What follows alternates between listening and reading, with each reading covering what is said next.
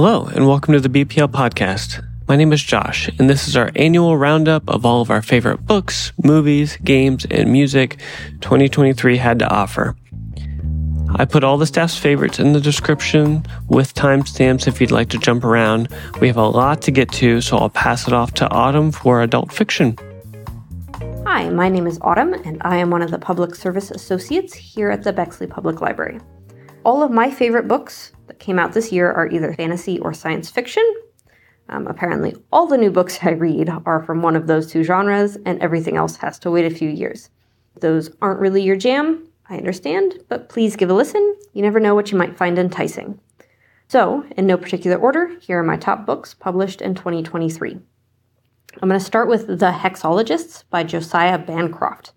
Bancroft kicks open this book with the King's secretary visiting our protagonists, Iz and Warren Wilby to ask them to solve a mystery, which is sort of what they do. The king, he tells them, wants to be baked into a cake, and has gone so far as to try and stuff himself into a lit oven, which I thought was a great way to start a novel. Iz and Warren are a little bit of an odd couple. Iz is a hexologist, one of the four branches of magic within this Victorian esque world, and one of only two still being legally practiced. She uses her abilities, which mostly involve chalk and hope, and the magical items left behind by her father to solve the problems of others. She tends to be uh, rather stubborn, tactless, and a hair, or more than a hair, reckless. Uh, she's balanced out by her husband Warren, who very easygoing, happy, and friendly with everyone, to the point of being able to cover for Iz when she needs to disappear and to get them out of scrapes just by talking. There's also a dragon who lives inside a carpet bag, who named himself after a cat bird and who occasionally eats people's arms. That last sentence gives you a general gist of this novel as a whole. It's a very lighthearted, plot focused novel that grabs the reader at the beginning and drags them along for the ride. I will note here that the prose, while suited to the novel, can be a bit much. The words sometimes get away with the author, not to the extent that the novel is ever fully derailed. I personally think that the wordplay added to the world building, but I understand that not everyone will necessarily like it. Second book I'd like to talk about is Bookshops and Bonedust by Travis Baldtree. Bookshops and Bonedust is the prequel to Travis Baldtree's novel Legends and Lattes. Both feature a young orc named Viv and fall into the cozy fantasy subgenre. In this novel, Viv is a young orc who has just recently joined up as a mercenary with Rackam's Ravens, and even more recently been wounded and sidelined from her own stupidity. She finds herself stuck in Murk, a seaside town in the middle of nowhere, barely able to walk and in desperate need of something to do. But of course, Murk doesn't remain as quiet as Viv thought it would. What I really admire about this novel, besides the love of books that pervades it, is that Baldtree was very successful at showing a young and energetic Viv growing and learning about a life outside of her current dream path, while still demonstrating that she's not ready for that yet. At one point, another character asks Viv, quote, So you want to do battle with the bookselling business? End quote. And that sums up Viv pretty well at this stage.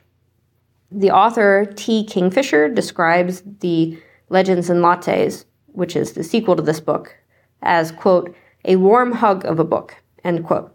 And that seems to me to be the perfect way to describe bookshops and bone dust as well. It's a gentle slice of life novel that might contain necromancers, but not too many. The third book I want to talk about is System Collapse by Martha Wells. I'm not going to lie, I may have run around like a tiny child the day I got this book. Um, it's the seventh book in the Murderbot Diaries, and like all of them, it's absolutely fantastic. Nothing I say about this novel is representative enough of how epic it is. It is a science fiction series set in a universe where humanity has kind of colonized the galaxy. The kind of being because sometimes planets are colonized by a corporation and then forgotten about or abandoned, as has happened in this specific novel. But that's okay. Murderbot is grudgingly here to rescue them. Uh, Murderbot, also known as SecUnit, is a human bot construct who has inadvertently escaped life as a forced security guard and has to figure out what it actually wants.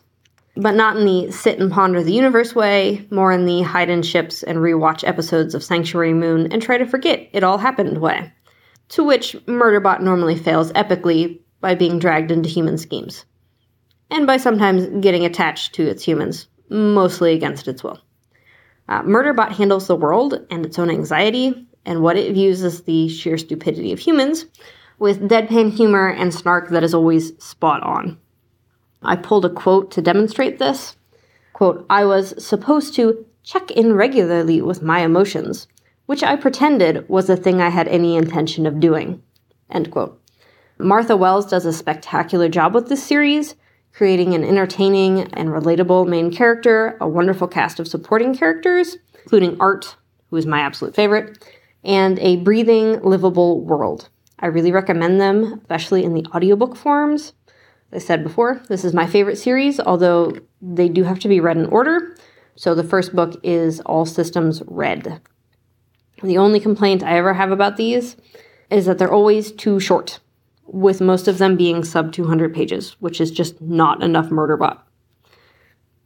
And then the last novel I'd like to talk about is Even Though I Knew the End by C.L. Polk. Technically, this novella came out in November of last year, but it's just so good I couldn't not include it. This book is a little like being stabbed in the heart and wishing the stabbing lasted longer. I know that sounds absolutely absurd, but that's the best way I have of describing it. It's an urban fantasy novel uh, following Helen, a warlock who's been expelled from the magical community for selling her soul to save her younger brother's life. As with any such bargain in this 1940s alternative Chicago, Helen got 10 years to live out her life before her soul is collected. Something she has not told her longtime lover, Edith. Mere days before her soul is to be uh, collected, Helen is granted a reprieve. Her soul in exchange for tracking down the serial killer rampaging through the city. I can't say any more as I don't want to give anything away, but this novella reads like a full novel with a really well developed world, a good setting, and wonderful characters. And even though the title is Even Though I Knew the End, knowing it, if you guess correctly, doesn't spare you. So I hope you give one of these a try. I recommend all of them, and happy reading. Hello, my name is Beth, and I'm a Public Services Associate at Bexley Public Library and today I'm going to talk a bit about some of my favorite nonfiction books from 2023. The first one I want to discuss is Birth Three Mothers, Nine Months, and Pregnancy in America by Rebecca Grant. One of the great joys of working at a library is to be constantly surrounded by books. Keeping up to date with what's new, what's coming out, is part of the job, but it's always impossible to be in the loop on everything. But when you work in a circulation role, you're always coming across materials you've never heard about. When you're checking in returns, putting books back on the shelf, grabbing books for a patron, there's always something new to find. Birth was one such book. I saw it on the shelf and it immediately caught my eye. My favorite sort of nonfiction books are books that explore important sociological, political, or economic topics that are also told through the life experiences of real and ordinary people. Birth fits that bill perfectly. As the title suggests, Birth tells the stories of three women as they go through the experience of pregnancy and childbirth for the first time. All three are clients at the same birth center, the Andaluz Water Birth Center in Portland, Oregon. Part of the story told in Birth is the increasing interest of American women in midwifery and less medicalized birthing, i.e., birthing done in a hospital setting with an abundance of medical instruments. Grant examines arguments and speculations on how America's over medicalization of birth perhaps contributes to birthing complications. Over medicalization in this context may be thought of as the medical tr- system's tendency to treat and view all or most births as worst case scenarios rather than exceptions to the rule. Monetary incentives likely also play a role. While being prepared for worst case scenarios may be necessary, Grant also points out that these kinds of preparations are also very costly, and so are more financially lucrative for the hospitals where these births take place. Aside from costs, the risks of complications, questions of agency and autonomy are also at the center of these birthing discussions. All of the women that Grant follows have had experiences in the traditional medical system where they felt belittled or steamrolled by medical professionals.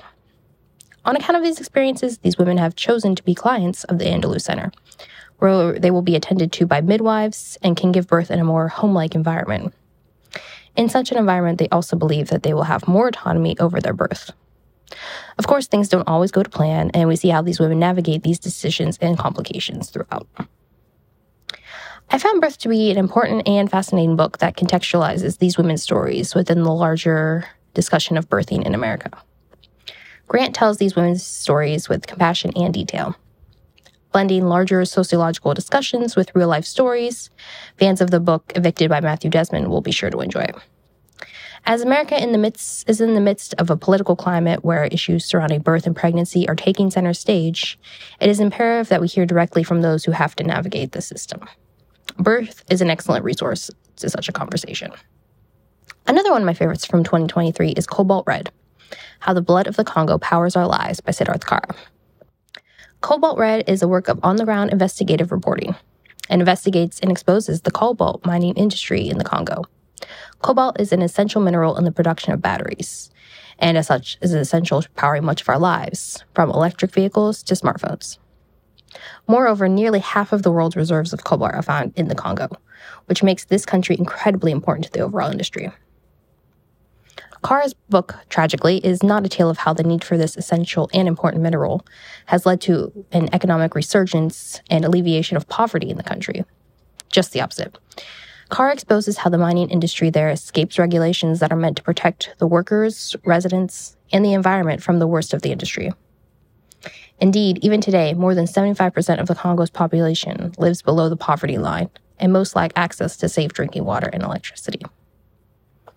Kara blends historical exploration of the country, where under Belgian colonization, mining towns in the Katanga region were built, to the country's independence, where Belgium and other Western countries worked to undermine the country's elected leader and helped install a corrupt government that stole resources and money to enrich themselves with the stories of real life people toiling in the industry today. Today, about two thirds of the mining is operated on industrial scale, where there are some worker protections.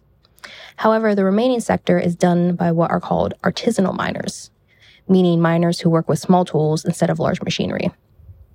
It is in this sector of the industry that is the focus of Kara's investigation, and he spends time on the ground investigating these operations and speaking to workers.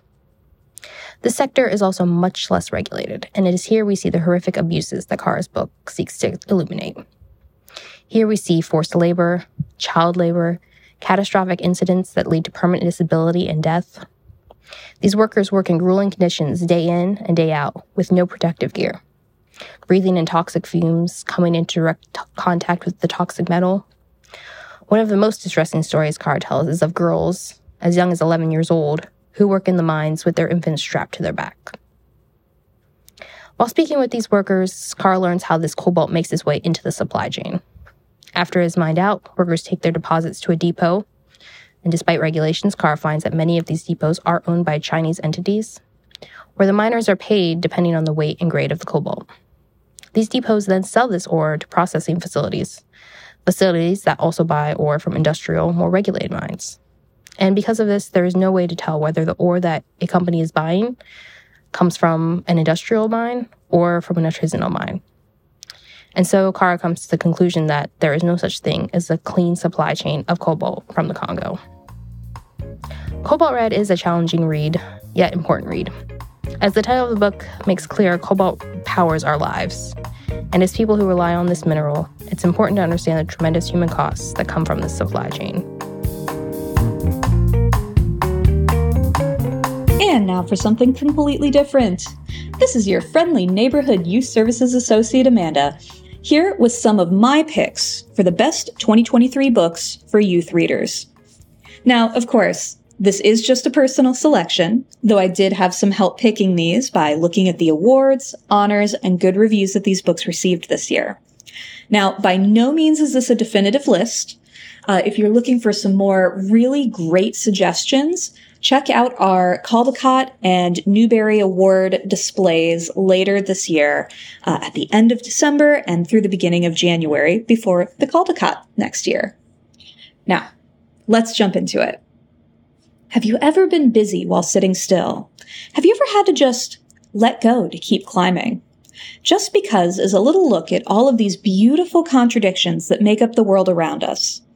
Written by world famous actor and New York Times bestselling author Matthew McConaughey, with some amazing illustrations by Renee Kurilla, this deeply introspective and wittily written picture book is sure to get your kids thinking about all the little paradoxes that make up our life.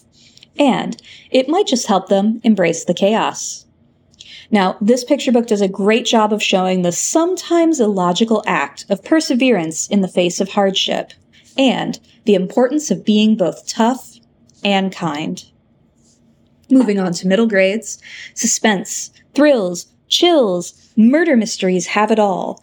And while they have long been a top genre in that middle grade literature section, these guys have finally risen to the top and taken the place of the long reigning king of 2000's juvenile books, the dystopian novel.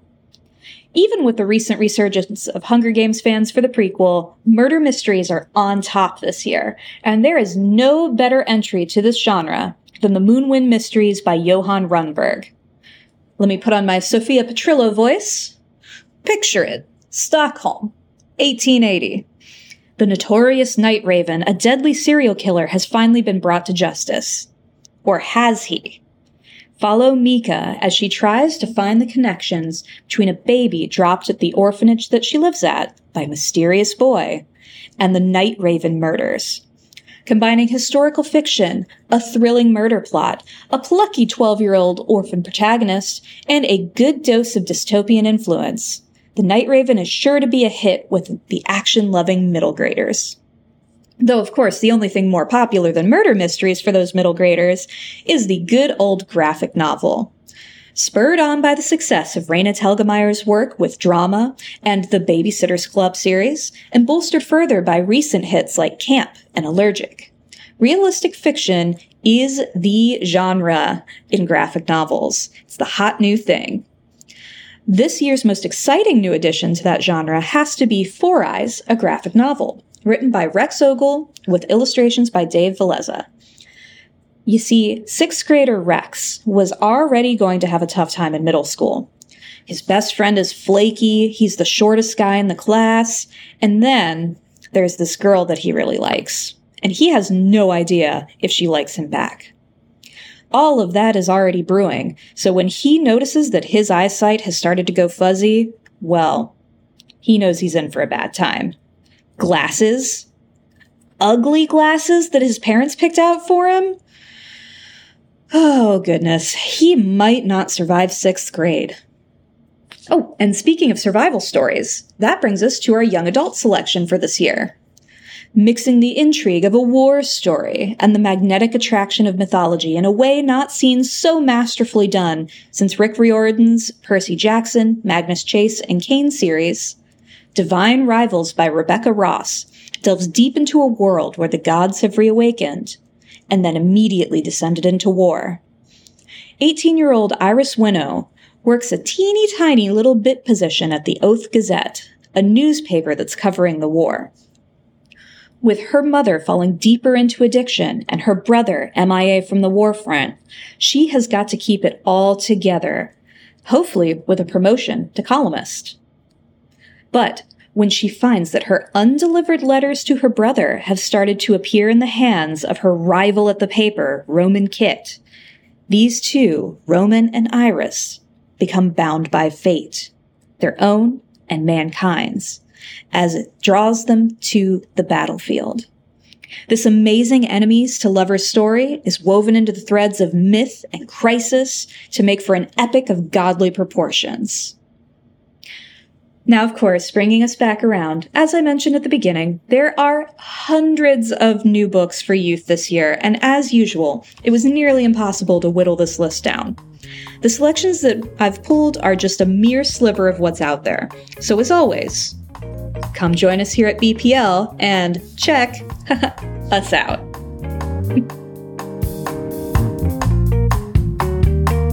everyone. My name is Debbie. I work here at the Bexley Public Library, and 2023 was a great year for movies. There were so many good movies, it's hard for me to pick four favorites, but I'm going to do my best. And as much as I love some of the bigger movies this year, I'm looking at you, Barbenheimer. I thought I would talk about some smaller movies I liked that you might have missed. Past Lives. It's a feature film debut by Celine Song, starring Greta Lee, Teo Yoo, and John Magaro. This film, it's uh, set in Korea, and 12-year-olds Na Young and Hae Sung are classmates and are just beginning to have feelings for each other when uh, Na Young's parents up and move to Canada. Na Young changes her name to Nora Moon and totally embraces Western culture. And she and Hae Sung don't see each other for many years. This movie, the reason I like it so much is that it's one of those bittersweet romances where the characters have such a strong pull towards each other, but for whatever reason, it never quite happens. And in their case, they're a path not taken. She will always have feelings for him, but the current life that she's chosen doesn't have room for him in it. And the, the path that she's on is the path that she wants to take. It also touches on the Korean Buddhist concept of inyun, the connection, fate, or destiny of two people, where they, they obviously have a strong inyun, but for whatever reason, it's just not happening in this life, but maybe in the next. It's a beautiful, moving, and thoughtful movie on what might have been. The next film that I really liked from last year was A Thousand and One, and this is also a debut film. It's from A.V. Rockwell, who was born and raised in Queens to parents from Jamaica. It won the jury prize at the Sundance Film Festival, and it stars Teyana Taylor in an amazing, powerful role, and William Catlett. It's a portrait of the fierce love between mother and son and the neighborhood of Brooklyn over several decades. Teyana Taylor, her character Inez, gets out of prison and she sees her son on the street in foster care. She takes him aside and she knows that he has some bruises on him and asks him if he's happy in foster care. And he says no and asks him if he would rather go with her. And a a very sweet mode. He doesn't have any words. He just nods his head, and so she she kidnaps him and takes him to live with her. It's about the relationship, but it's also the story about how the system that's supposed supposed to help them ends up failing them. But it's not a story with one note characters that just exist to kind of prove a point. They make the best of things, like they're fully fleshed out and feel very real. It's a very powerful film with amazing performances. And so I think that if you have a chance, you should totally check out 1001. Another film I liked from this past year was Shortcomings. This one's directed by Randall Park and a screenplay written by Adrian Tomine, who also wrote the wonderful graphic novel that I really like. And I feel that Asian representation was very good this year. Uh, Shortcomings is the story of a trio of young Bay Area urbanites, Ben Tanaka, Miko Hayashi, and Alice Kim, and their adventures and misadventures in love and adulting. It's very funny, and the characters so real, both lovable and aggravating, and the dialogue feels spot on to 20 somethings trying to figure things out. The main character, Ben Tanaka, makes some idiotic choices and is not necessarily unlikable, but he is very selfish in the way that some 20 somethings can be. But I love the, that this movie can show Asian characters as full, fallible human beings and not model minorities filled with Asian wisdom and no martial arts. And other fun movies with Asian characters this year was the charming and funny family story, the Persian version, and the Ragas and Ranchi Joyride, the, which I really enjoyed, but that one is a, a very hard R, so not for the whole family, but it was enjoyable. Last but not least, I really enjoyed You Hurt My Feelings, written and directed by Nicole Holofcener, starring Julia Louise Dreyfus and Tobias Menzies. It is a witty comedy about the little white lies couples tell each other and whether honesty is truly the best policy. Uh, Julia Louise Dreyfus' character Beth is um, award-winning memoirist, and she's written her first novel, and is kind of nervous about it because her agent gave her sort of lackluster praise. Her husband backed her up and praised the book and said she probably should get a different agent who was more enthusiastic about the book. But Beth overhears her husband Don saying that he didn't really like her book and he doesn't know how to tell her without hurting her feelings. It sounds like it might be stressful, but actually, it was a very funny comedy. It's a, a great comedy for anyone who's ever been in a relationship and kind of knows like the um, the balance between like being a good, honest partner and also like um, maybe telling a little white lie now and then. I hope you enjoy all these movies, and when you're in the library, let me know what movies you like.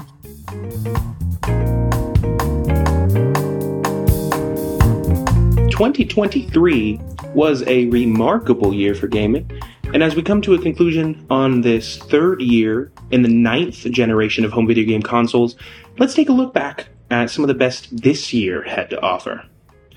In no particular order, I would like to highlight some of the games this year that, when faced with the challenge of launching in a window of time that was surrounded by so many other hotly anticipated games, rose to the occasion and left an indelible impression on myself and so many others that I would be remiss to not include them today uh, to share with you all.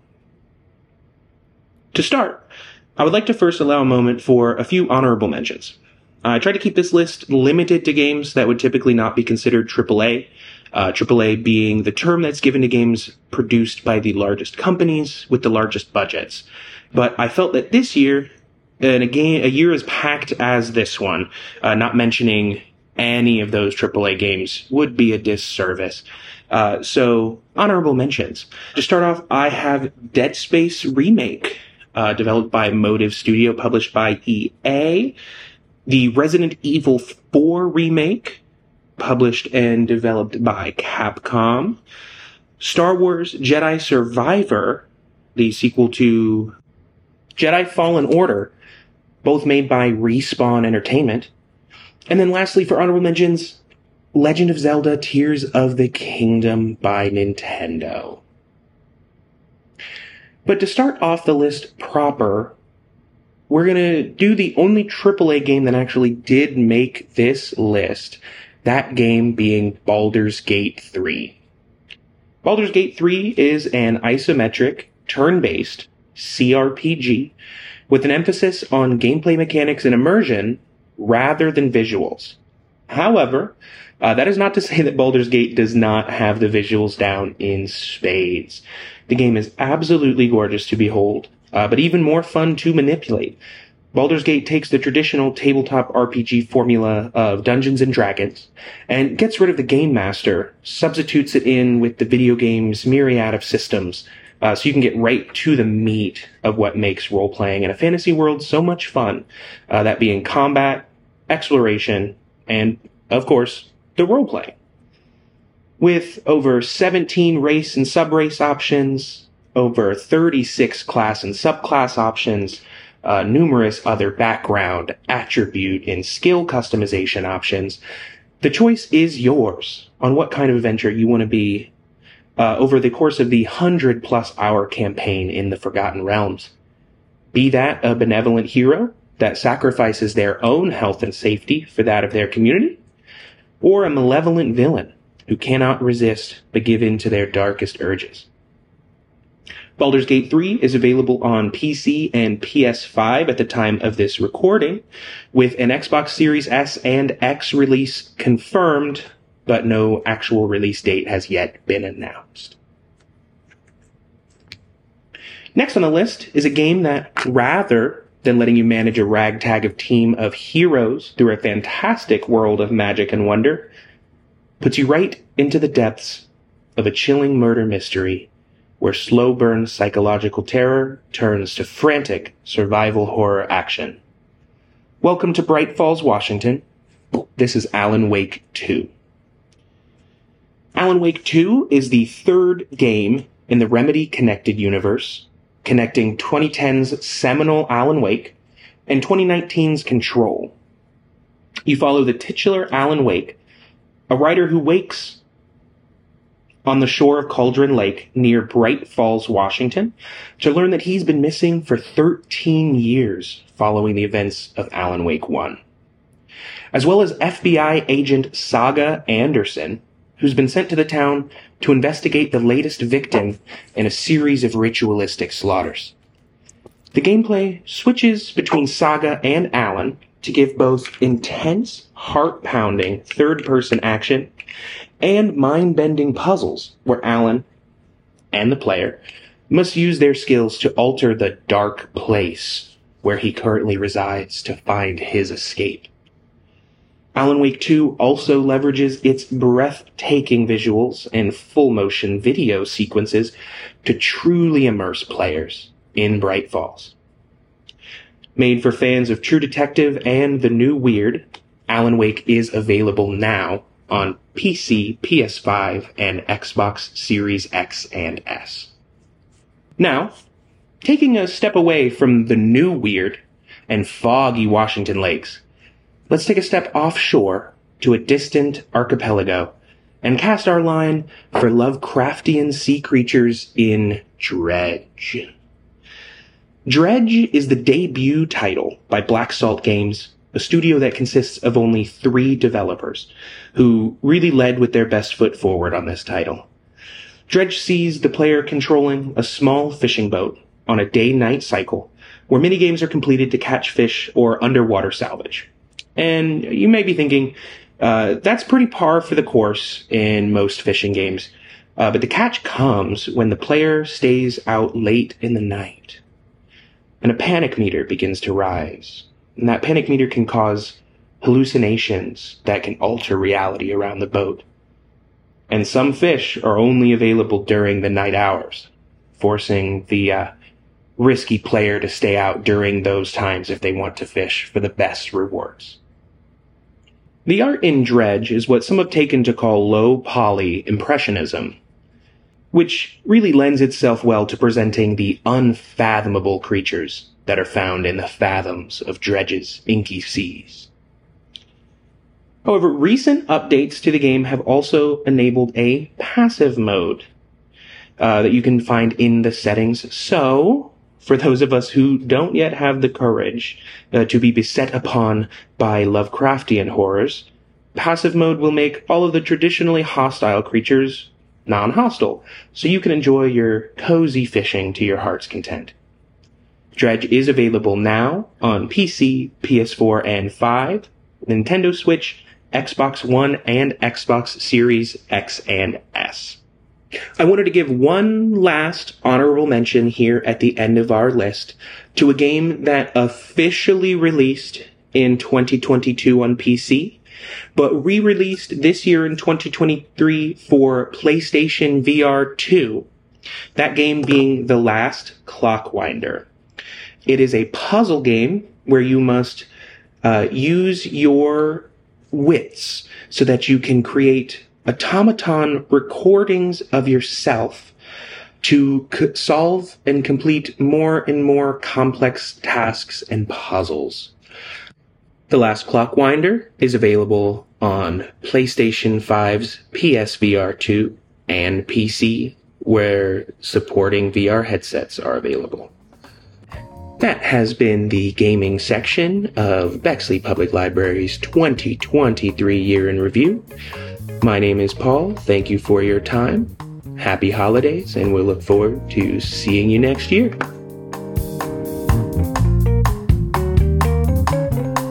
Hello, it's Josh again with a few of my favorite music releases in 2023.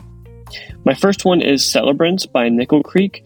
They've been playing together for over 30 years, and I just found out they performed their first show when they were between the ages of 8 and 12.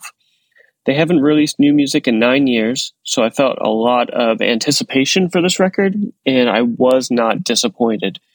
It runs about an hour with a ton of intricacies and small details that reveal themselves after multiple listens.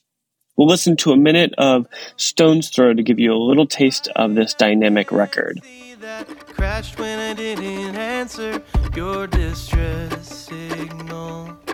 And you wondered aloud some distant mountain in complete control. Lonely but safe. Now I'm just a stone's throw away.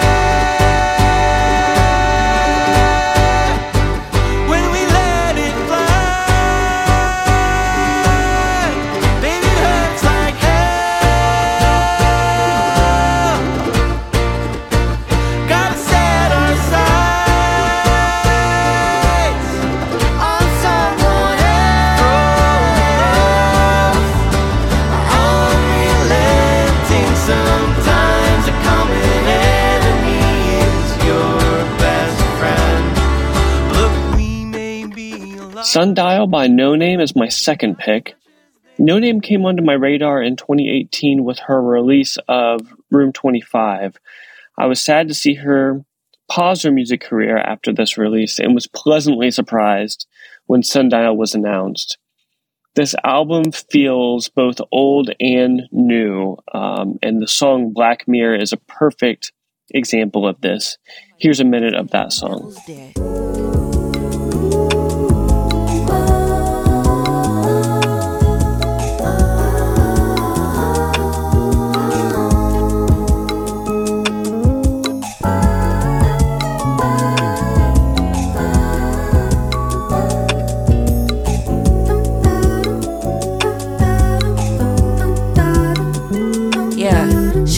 Wilson to my castaway. Shaggy beard aftershave. Prickle chin, that's okay. Gender is dimension one.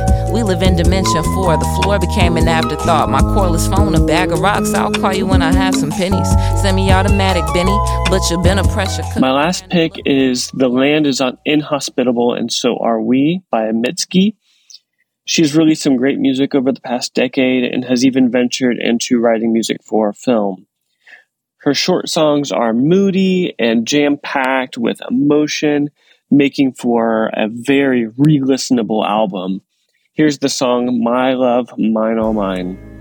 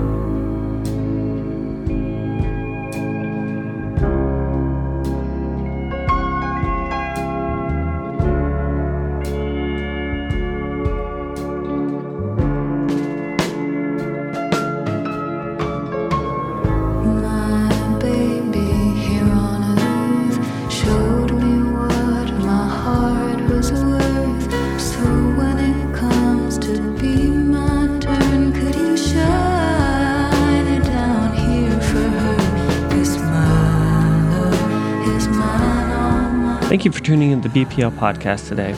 Like I said, I put all the items mentioned today into the description if you need to quickly pull a title or two. To find out more about the Bexley Public Library, including upcoming events, visit our website, bexleylibrary.org, or the handle at Bexley Library across all social media platforms. Special thanks to FOMO Deep for lending us their song Bourbon Neat for the podcast. Please check out all their music at FOMODeep.com. Email me with any comments, questions, or suggestions at podcast at bexleylibrary.org. Thank you.